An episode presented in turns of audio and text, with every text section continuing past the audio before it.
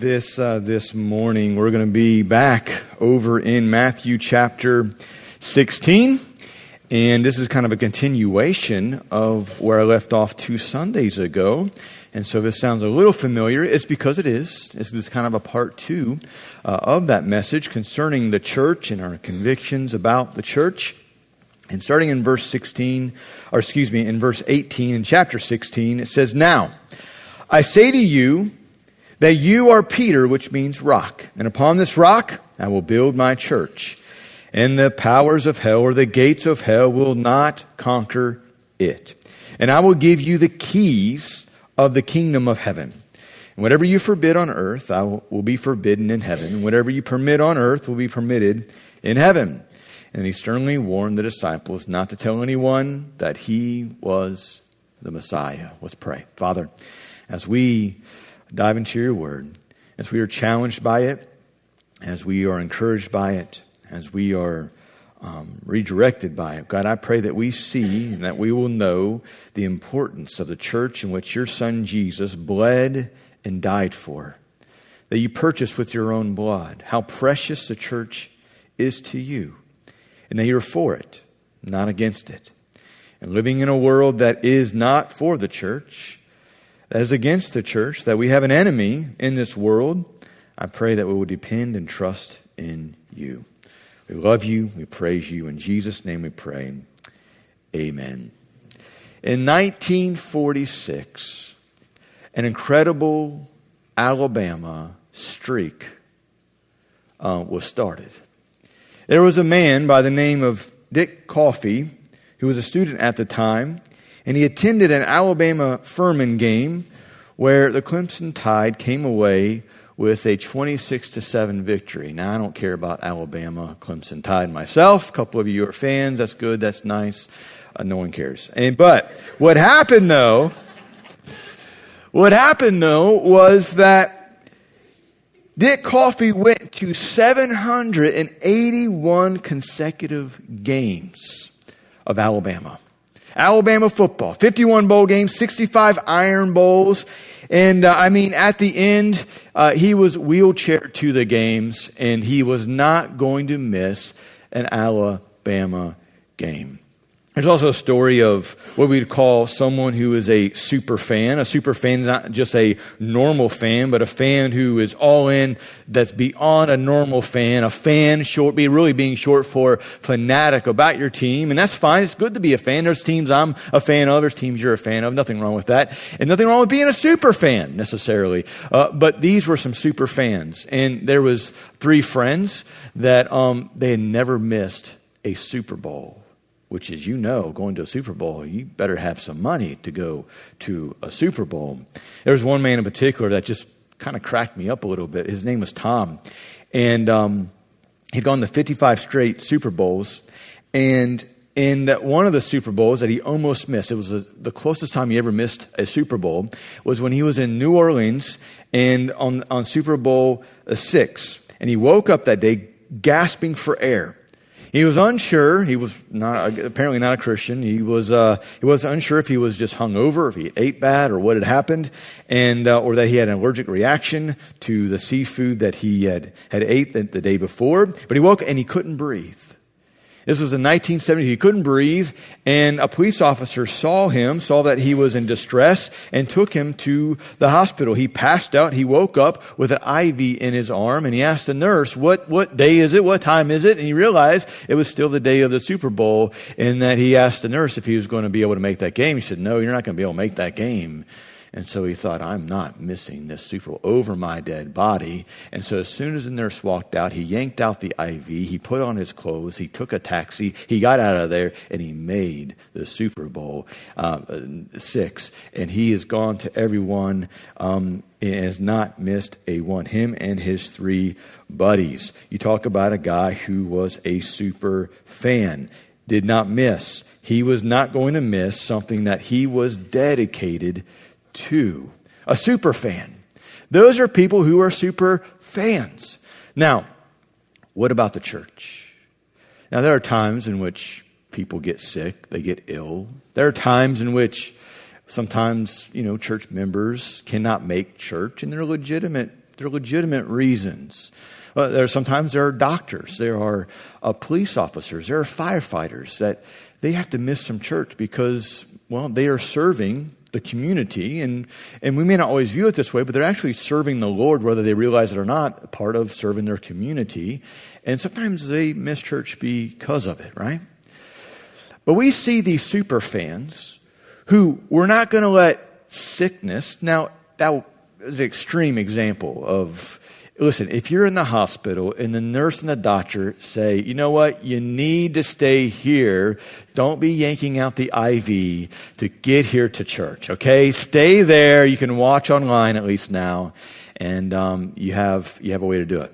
But they were not going to miss a game. 781 consecutive games on a Saturday. I'm sure there was some Saturdays he woke up he was sick.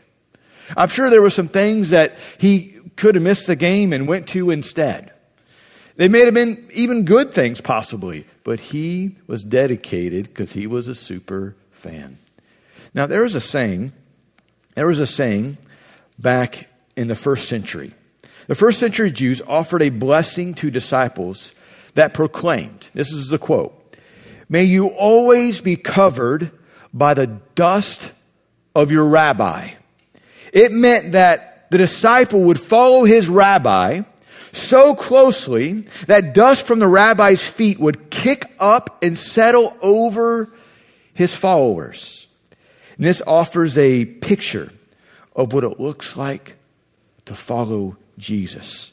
That we are in such close proximity to him that we can't help but be impacted by his presence. And the real beauty of this blessing is that our rabbi Jesus actually wants to be close to us. Christians, you weren't called to just be a fan of Jesus that occasionally attends a game. We were called to be dusty, to have dust upon us by following our rabbi so closely. That being around him affects us, changes us. And when you are close to the rabbi, when you are following Jesus, the teacher, you're going to care about the things he cares about. You're going to realize that there are certain things that Jesus wants us to care about, that he wants us to be a part of, that he wants us to do. And Jesus, as we saw this a couple weeks ago, Jesus bled and died for the church. The Bible speaks of a mystery, of a, of a marriage that will take place in heaven between Christ, Jesus, Jesus Christ and the church. The Bible calls it a mystery. He bled and died for the church. He loves his church, and one day he's coming back for his church. I'll say this you can be in church and not be close to Jesus, but you cannot be close to Jesus and be consistently out of church. Amen? That's true. You say, I don't know if I agree with that because you're wrong. Biblically, biblically, let's get straight to the point. Remember?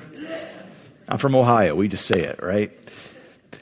You can't, you can, man, you can be in church and not close to Jesus, but you can not be really close to Jesus and not be in church. Why? Why? Because if Jesus bled and died for the church and cares for the church, nurses the church, and God has gifted the church and, and God is uh, using the Holy Spirit to work in His church and to care about the things of the church, and we're just kind of a, a casual fan of the church, we're missing the point of Scripture and in the New Testament, as we'll see. We're missing all that God wants to do through His church. Notice in verse 19, it says, And I will give you the keys to the kingdom of heaven. Whatever you forbid on earth will be forbidden in heaven, and whatever you permit on earth will be permitted in heaven. The church has been given authority and power. Authority and power. What do you do with keys? You gain access. You gain access.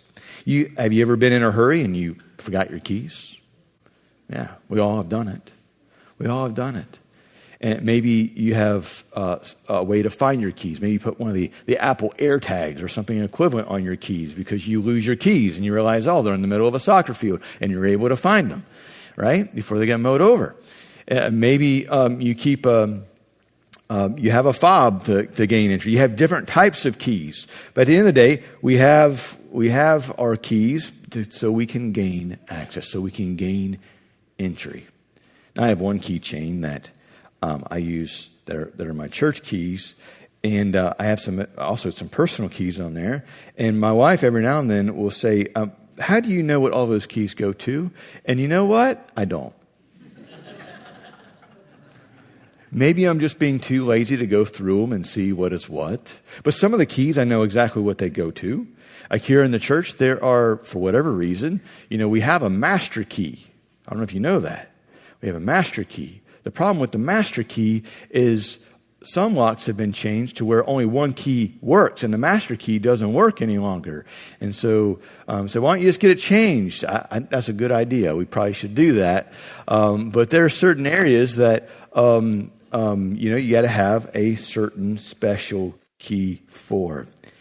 So, those keys, I don't know, they're no longer beneficial for me, right? I probably should get rid of some of them. But Jesus says the church, the church he is building will have the keys to the kingdom, giving it the kingdom authority to bind and loose on earth based on its own empowerment from heaven through proclaiming the gospel. The implications of his truth are staggering, and when we grasp that the church and the importance of it and what it's really a part of when it comes to the kingdom, it will change our viewpoint. It will change how we view the church. It will change how we look and we view the kingdom of God.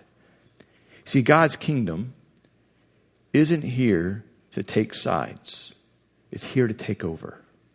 It really is.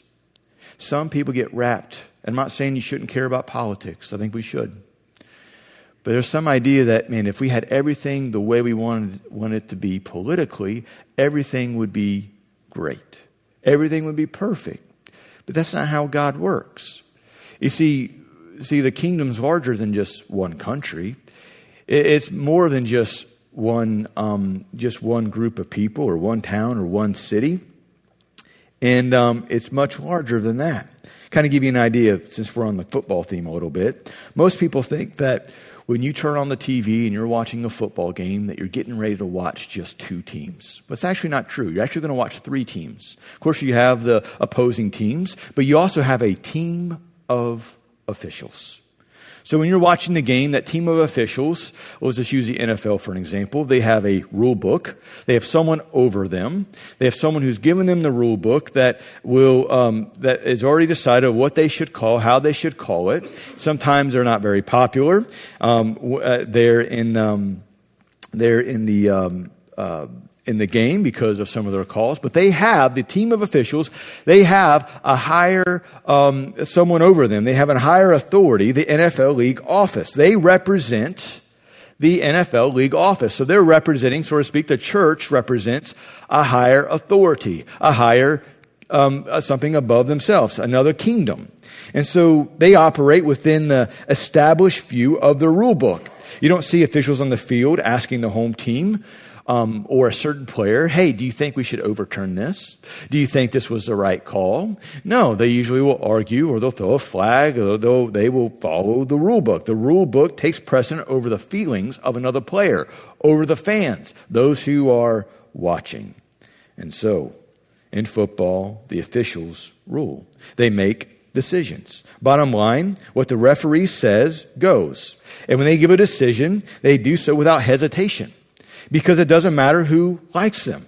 It doesn't matter to them who claps or boos, uh, boos them. The referees are not there to win a popularity competition. They're there to ensure the uh, order and that the, that the, whoever, whatever team plays the best and scores the most, that there's a good, fair game. The church, the church doesn't exist just for the church. The moment the church exists just for the church, it's no longer being a church and what it was called to do. God created the church for the benefit of the kingdom of God. The church exists for the league office that sets the rules, governance, and guidelines that determine who the church is, what the church does, and how the church is a function on the game of life.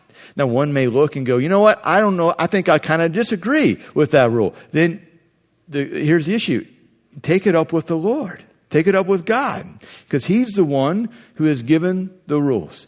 He's the one who's shown us the best way to live. His ways are above our ways, and our ways are below His ways. And so He's the one giving and has given the authority, and the church is here to benefit the kingdom of God. And so, God established the church to give us the keys to the whole uh, to a whole nother realm. He didn't place us here to be popular, and sometimes a crowd is going to boo. Sometimes a crowd's not going to be happy with the decision the church makes or what they say. And we see that today in today's society. They'll say, but the church is this, or the church believes this, and how dare you believe that? And it's not that we're here to hate the world, we're here to love. Amen? But we also are here to give the truth in love. And so we give the truth in love, and sometimes the world, and sometimes even people who claim to be Christians, may not like it. And it's not that we are here to um, belittle anybody or to hate anybody. We're here to share the gospel. We're here, God dictates through His Word what is right and what is wrong. Not me, not you, the Word of God. And God uses the Holy Spirit to lead us, guide us, and help us, right? And so He has given and shown us the best way to live. To let us know what is sin, what is not sin, and what we should do. And some people go, but you know what? I really think. But here's the thing nowhere in Scripture do we see where God is saying, well, know, what do you think? What should I go ahead and change? Give me your wisdom. You don't see that in God's Word. That's not the way it works. And you know, there may be some things that you read and see in the Bible and go, I'm not sure if I really jive with that. And you know what? I get that. There's some things I'm like, well, you know, if you thought to yourself, well, if I was God, this is what I would do. I would just boom, take care of something. I felt that way before as well. But then I think how much God has loved me, forgiven me, and how much grace He has shown me. And sometimes I'm glad that um, God doesn't react the same way to me that I might react to other people. Amen. You ever put your, your, you ever thought about that? I have. And, and so whatever God binds through the work of the church, the kingdom backs up, just like the NFL league office backs up the officials when they make a decision on the field. Jesus mentioned the church three times, and all three times is very important, definitely. But what's so interesting is Jesus mentioned the, ch- the kingdom of God 54 times. 54 times. And I will say we do, and we should be focused on the church and the importance of the church by all means. But we're a part of something greater. We're part of something greater than ourselves. And so, and that's in the book of Matthew alone, 54 times. See, God cre- created the church for the benefit of the kingdom. The kingdom carries out its agenda through the church. Now, when you read God's word and you're reading about church, is most of the time in reference to a in, a, in the local sense. Now, there's some different views a little bit on this, and this is not something that is probably more of a secondary issue. It's not a main issue, but some will make a big deal about the universal church. And I think some of it's just a play really on more on terminology than anything. I really I have a hard time with the concept universal church. Here's why. Because I really think when, when someone says a universal church, I really think they're in reference to the kingdom versus the universal church. So God works, as we see, through individual local churches. That's a setup, but we're a part of something greater altogether. We're a part of the kingdom of God. And I think that's what we see biblically. I think that's what we see in God's Word. And um, so that's just kind of a, a, a side uh, a, mentioning here concerning the universal church. One might go, "Well, I believe in the universal church." Well, that's good. We can just agree to disagree. But I think more, more, more or less, is usually in reference to the kingdom versus a universal church. It's just not a whole lot to really to go off of, in my opinion, when it comes to the universal church. But there's a ton, a ton of passages concerning the kingdom and the importance of the kingdom of God. See, we should focus. We have to focus on, about the, on the kingdom and the church because they are interconnected. We can't have church without the kingdom. So the kingdom carries out its agenda through the church. And listen, The Lord is about his kingdom. That's what he's about. He's not concerned about building your kingdom. And in fact, as Jesus said, the first shall be last, but the last shall be first, uh, was in refer- reference to the kingdom, of focusing on the kingdom of God. And so there's things we may do and help out another church or another mission program um, that, you know, we have some people go on the mission field that's not SBC related. Why should they do that? It's still benefiting the kingdom. Amen. It's still giving the gospel out um, to the world and being a part of that. And so we're a part of something much larger than ourselves. So maybe you're here and you're like, okay, where's the kingdom of God, preacher? Where's it at? Jesus came to implement a spiritual kingdom that the church is a part of. But ultimately, a simple definition of the kingdom is this Where's the kingdom of God? The kingdom of God is where any place where Christ is king, any heart where Christ is king, is where you will find the kingdom of God. Is Christ really the king of your life? The Savior, the Lord, the one in charge. Maybe you're here and you claim salvation, you claim to love Jesus, and you like the idea of him being your Savior, but you're not really keen on him being your Lord. Here's the thing you really can't have one without the other. Right? Because the Lord came not to take sides, He came to take over. Over where? Your heart, my heart, my life. That's what He desires. He wants to be the king of it all. And so and that's where we're going to find our hope, our peace, and our joy.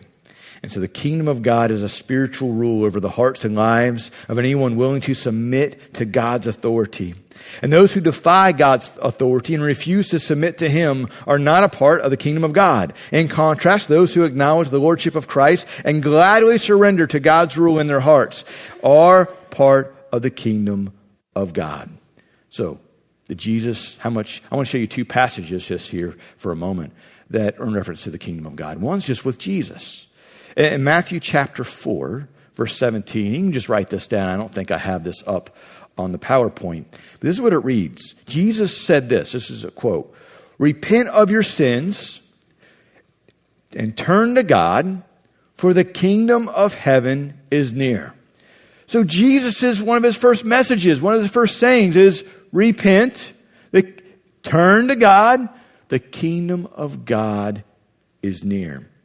How can you be a part of this kingdom? Well, turn with me over to John chapter 3. And it's a story about Jesus and a man named Nicodemus. Now, I'm not going to read the whole story. I'm just going to read two, two or three verses here. It's a great story. You should check it out. But just kind of uh, touching base on this. In verse 5 in chapter 3, it says, Jesus replied, I assure you, no one can enter the kingdom of God without being born of water and of the Spirit. Well, what does that mean exactly? Well, verse 6 answers verse 5. Humans can reproduce only human life, so you cannot be saved if you're not born. Imagine that. You can't be saved unless you're born. So, uh, humans can reproduce only human life, but the Holy Spirit gives birth to spiritual life. So don't be surprised when I say to you, you must be born again. You must be born again. And so, so God didn't establish the church just to make us feel good, though I hope it does. He established the church to benefit the kingdom so people could be born again, have new life, experience forgiveness, experience grace. And so just from what we see so far, just in reference to the kingdom, because I believe you can't ultimately talk just about the church and not the kingdom, we see the importance of Scripture, of the Word of God, the importance of the working of the church. And what I've seen in churches abroad and the general attitude of Christians abroad, and some of that, you know, comes into our own church as well, is that church really just isn't that important. And it should be important to the people who know that it's important. They'll have the view of, like, well, I really don't need to go to church to be a Christian. And that's true. You do not have to go to church to be a Christian. Because if you had to, if that was the case, it would be a salvation by works model. And we do not believe that's what Scripture teaches. But I will say this you cannot be a good Christian without going to church. So I don't know about that, preacher. Well, hang on. We got more of a message here, okay? That we'll dive in. Now, here's some of the authority that was given to the church. And I'm, I'm not probably going to spend enough time on these that would, would do it justice, but I, but I want to. Here's some things that were given to the church, okay? And these are the local body of believers. The local, uh, local church has the authority to baptize, all right? So, um, what does that mean exactly? When we baptize here, um, if we decided that we were going to baptize in a river or creek, which is always cool, by the way, or a lake. I've baptized people in a lake. Uh, don't get me wrong, it's special baptizing up here, but there's something special about being outdoors and you're baptizing in a lake. And uh, you got to be careful you don't lose anybody in a lake, right? You know, especially in the muddy waters here. But there's something special about it. There really is. But the church was given the authority to baptize. So, for example, if I, and I've had this happen before, I had a deacon who said, Hey, I would love to be able to baptize my daughter. Let's do it. Do it. Never baptized anybody ever before. He's given authority by the church. We'll say he wasn't a deacon, but it was a parishioner. He said, Hey, I would like to baptize my daughter. And um, can I do that at church? Or if we do it on this piece of property, and can I get permission? Uh, and, and that would be legit. That would be legit. Like that's part of it. And we have witnesses that are there. That would be legit. But let's say, um, we have a, you know, a man here in the church who wants to baptize his daughter and they're swimming in their own backyard in their swimming pool. And the daughter goes, Dad, I really want to get baptized. And he's like, you know what? I think that's a good idea. Let's do it right now. You know, baptizing in the name of the Father, Son, and the Holy Spirit boom, and she is baptized, no authority given to him from the church. Is it legit? No. It's not. Not as much as you may have meant it. There's no authority given. And so that's what we see biblically. Authority is given to the church when it comes to the subject of baptism. Not that that man couldn't baptize with the authority given, and then it would be legit. Absolutely. There's also authority to give communion. Same idea, same principle. If you, you know, um, one evening go, honey, we need to take communion.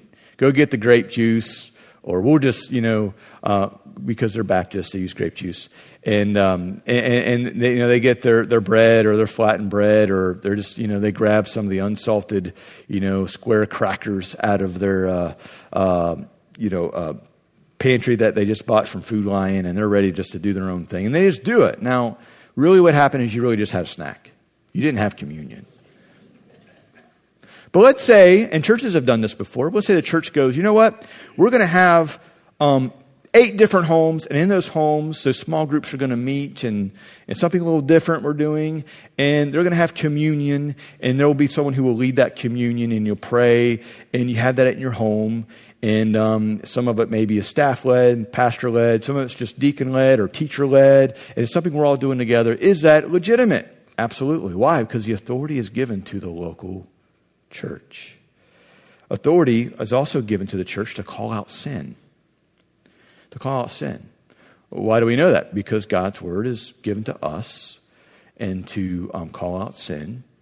And when we do call out sin, it's never meant to belittle somebody, but always with the idea of restoration. Like um, telling a brother who has gone off a wayward path that you love him, but hey, you're, you're going the wrong direction. It should always be done out of love and um, concern and it may be a tough conversation, but that's always the heart behind it. Here's the also authority um, to do to do this is the authority to judge. Oh, wait a second. I always thought the Bible says, "Judge not," and which is a very um, oftentimes quoted by people at times, and they don't always know exactly what they mean um, when they say that. But, um, and to break it down just real quick, what does that mean?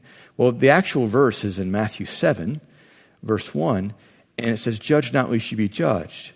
In other words, if you're going to judge something, you better make sure that you're ready to be judged right back. That you need to take into consideration your, your own life. Now, chapter 7 goes on to read and, and to very explains that we as Christians should not be judging people who are not Christ followers. Don't be surprised when someone who's not a Christian acts like a Christian. We should not be judging them. So, yes, in that degree, we should not be judging someone who is not a believer. That's what chapter 7 is about. But on the other side, we see biblically, and we see this in Matthew chapter 18, we see this in um, um, 1 Corinthians, uh, 1 Corinthians, oh, where was that at? Um, or, excuse me, John chapter 7, and 1 Corinthians 12, technically. But John chapter 7, verse 24 says, Judge with a righteous judgment, not outward appearance. So, so whoa, whoa, judge with a righteous judgment? What does that mean? What does Matthew 18 talk about? It's about when you see a fault or a sin in another believer, a brother or sister in Christ, that you should go out to them out of concern, out of love, say, hey, what's going on? And uh, that way is a way of confronting sin, and that is a type of judgment and in fact, Matthew 18 goes on even further, if you were to check it out and read it.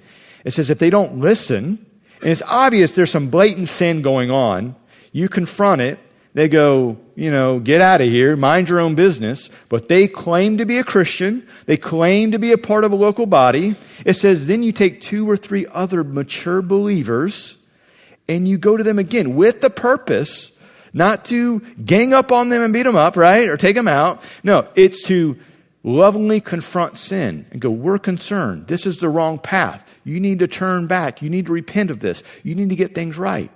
And if it says they just kind of thumb their nose at you once again, it says, it says excommunicate them.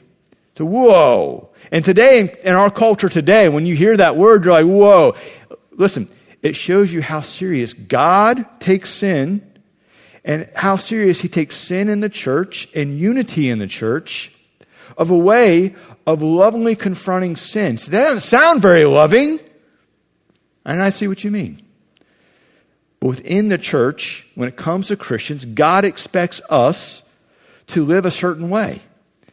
Now, I've been in some churches, man, it's a gossip fest, and they're always trying to get on anyone who ever trips up and messes up and falls down. And that's not the spirit of what Scripture teaches. Because this church right here, us, Southside, we're a church, if you're new here, we're a church of imperfect people. We're just, you know, those who, beggars who have found bread, the bread of life in Jesus, telling other beggars where to find bread. That's what we are. And uh, we're not perfect by no means. And that should not, that's not the spirit of what Scripture teaches. What the spirit of Scripture is teaching is when someone says, I'm a Christian, I'm involved in church, but I'm going to live publicly a sin or a life or do certain things that's going to embarrass Christ ultimately. That's what it's about. And I'm not going to repent. I'm never going to say sorry. I'm never going to make things right. That's what Scripture's dealing with. And Scripture's very clear. You better deal with that in a loving way. And it may not feel like a loving way at times, but that's what Scripture teaches. And we need, do need more of that in our church to lovingly confront sin at times. And so that's the spirit of what we see in God's word when it comes to the kingdom and the authority that is given. So, here's what we see number two the church is where I grow in faith, love, and service. God expects me to attend church faithfully. Are you faithful to church? If you're a Christian, you should be. Are you faithful to college football? More than likely, if you're a fan of it. Are you faithful to your job? Are you faithful to your hobby? The Bible tells us we need to attend church so we can worship God with other believers and be taught His Word to spiritually grow. Acts chapter 2 verse 42 tells us this. It says, devoted, that the early church devoted themselves to the apostles' teaching and to fellowship and to the breaking of bread and to prayer. If you're not at church faithfully, can you be devoted? No. Can you do those things? No, of course not. It's something that you must be a part of faithfully. And so that's what the early church did. That's what we should do as well. We also see that church attendance isn't just a good suggestion. It's not what it is. It's God's will for all believers. It really is. Hebrews chapter 10 verse 25 tells us, and let us not neglect our meeting together as a manner of, of, some people do. So even in the early church, there were some people not being faithful to church like they should. But encourage one another, especially now that the day of his return is drawing near. And one day Jesus is coming back and we should be prepped. We should be ready. And I pray and I hope that you are. You see, it's not just enough to attend church. We should be involved in some type of ministry to others, using the spiritual gifts that God has given us. And so, um, I'm not going to turn to it, but 1 Corinthians chapter 12 goes into detail about, about why we should be here with one another. And scripture is very clear. Encourage one another. Share with one another. Serve one another. Instruct one another. Be kind and compassionate one to another. But if you're not at church, you can't do any of those things. And my friend, you can't read the New Testament and go, you know what? Those Christians who were dying for the faith and contending for the faith, they just, they were just there once every year or twice every year or every so often or just if they weren't busy. It was something that they were dedicated to. You see, God is building a spiritual kingdom.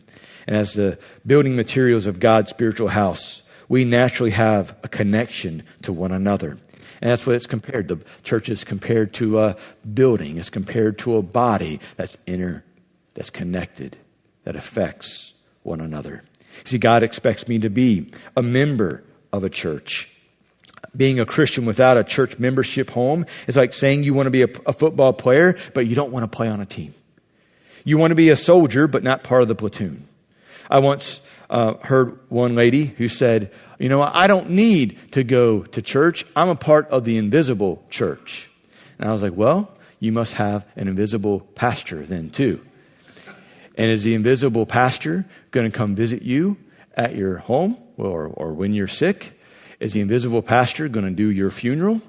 If you're expecting uh, the TV preacher that you watch online uh, to come to your funeral and maybe you give to that church, um, don't hold your breath. More than likely, not going to happen. God designed the church to be something local that's part of something greater in the kingdom of God. And I want to get to this point. So, what about church membership? Why is it so important? Here's, uh, I think I have three or four reasons here. Four reasons you should be a member of a church, real quick here for us. One, church membership is important because it helps define the pastor's responsibility. Hebrews 13, verse 17 says, Obey your spiritual leaders and do what they say. Their work is to watch over your souls, and they are accountable to God. Give them a reason to do it with joy and not with sorrow. That would certainly not be for your benefit. So here's the thing. If God's going to hold the pastor and the elders responsible for what goes on in the church and what the people do. You need to have a way that's clear on who's in and who's out and who you're exactly accountable for. And I know some churches are not really big on what they would call official membership. And there are some people who are not big on official membership. Um, I remember hearing a group of men once. I was just kind of studying alone when I lived in Marietta, Georgia, and there was a group of men that were at a, a Chick fil A, and uh, they were talking, and it was breakfast time, and there one old, older gentleman said, If you ever see my name on a roll, just let you know, I didn't put it there. I'll never be a part of a local church. I love God, but I want to be part of his church. I didn't say a word. I was holding my tongue the whole time because I didn't know the guy. But what he was really saying was this it was like you coming up to me or me coming up to you and saying, you know what? I really like you. You're awesome, but I can't stand your wife. You're probably not inviting me over for dinner, or I'm not going to invite you over for dinner. The church is the bride of Christ, it's his wife, future wife. And so that's how it's looked at. And so we see that man, it's important because it defines a pastor's responsibility. And if there's no way to define a pastor's responsibility of who's in and who's out, then how can God hold him accountable? And when you study and you read scripture, biblical membership is biblical. To not, it really concerns me when churches do not have a clear step of someone becoming a member. Of just come Sunday morning, we don't know who's who, who can be held accountable. And so, I mean, that, that's number two. Church membership gives you accountability. 1 Corinthians chapter 5 teaches how a church is to deal with blatant, unrepentant sin and its missed. And if someone's not a member, how can you even bring church discipline to them? Because they can go, well, I'm not a member here. I'm just out.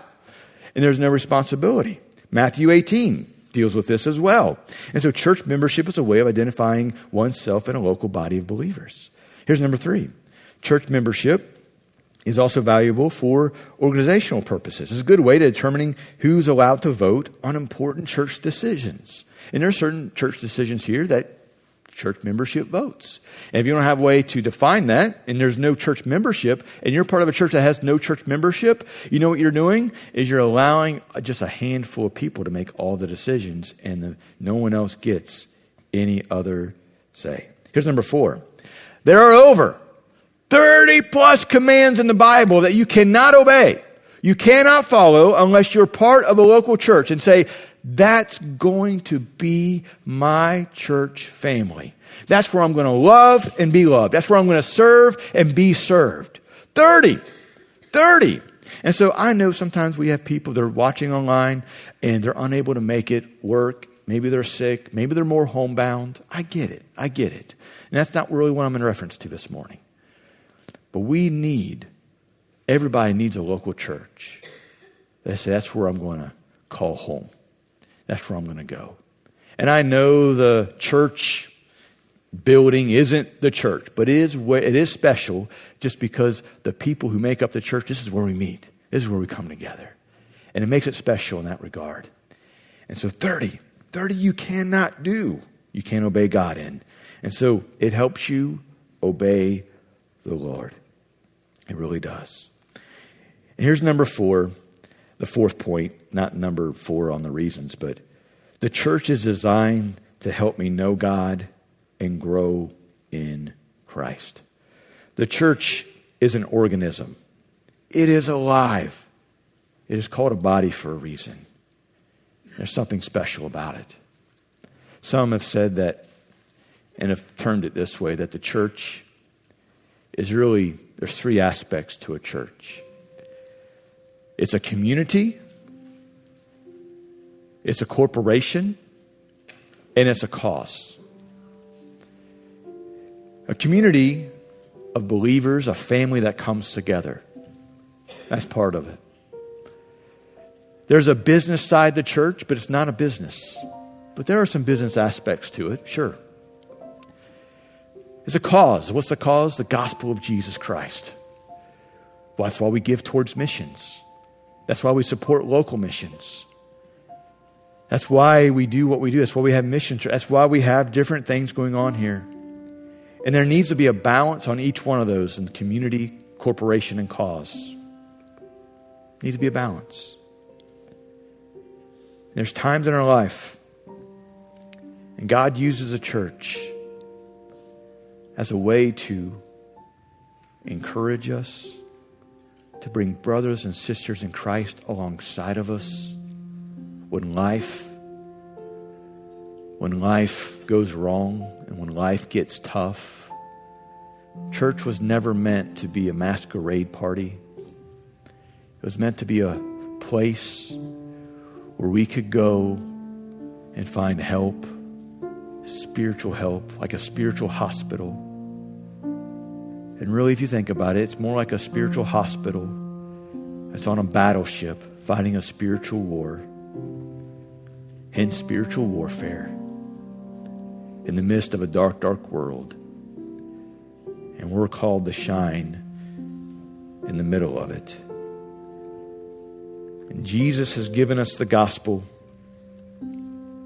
about the death, burial, and resurrection of Jesus. And anyone who repents and puts their belief in Christ will be saved. And He wants to use His people His church to go into the world, to share the gospel, to be the hands and the feet of Jesus. That's what He wants you to do. That's our purpose, everyone. That's everyone. That's our purpose. And one day, as Scripture is clear, He is coming back again. Jesus is coming again. And I hope that you're ready. I'll end with this passage and we'll pray. It's in 1 Thessalonians chapter 4. And it says, For this we say to you by the word of the Lord, that we who are alive and remain until the coming of the Lord will by no means precede those who are asleep. For the Lord himself will descend from heaven with a shout with the voice of the archangel, with the trumpet of God, and the dead in Christ will rise. Then we who are alive and remain shall be caught up together with him in them, with them, in the clouds to meet the Lord in the air. And thus we shall always be with the Lord. If you're wondering, what should you do with this message as we leave here this morning? Well, Ask yourself Does my dedication match what God is asking me to do concerning the church? Am I dedicated to the church that Jesus Christ bled and died for like God expects me to be? For some, you're going to go, well, absolutely. Absolutely. For some, it's time for you to repent of your lack of dedication to the Lord in this area and get on the right track and start letting the Lord use you again and be the kind of church member God is expecting you to be. And maybe that's where you're at in your life. He loves you. He really does. And when we feel convicted, it's because of the convictions that we see in God's Word. May it touch our hearts. May it touch our minds. May we let the Holy Spirit do a work in our lives. With every eye closed, let's just have a time of reflection as the piano is playing.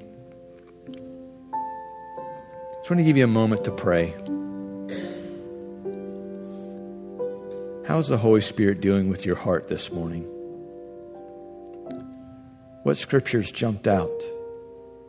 Maybe what statement caught your attention that the Holy Spirit wants to use to show you what He wants you to do?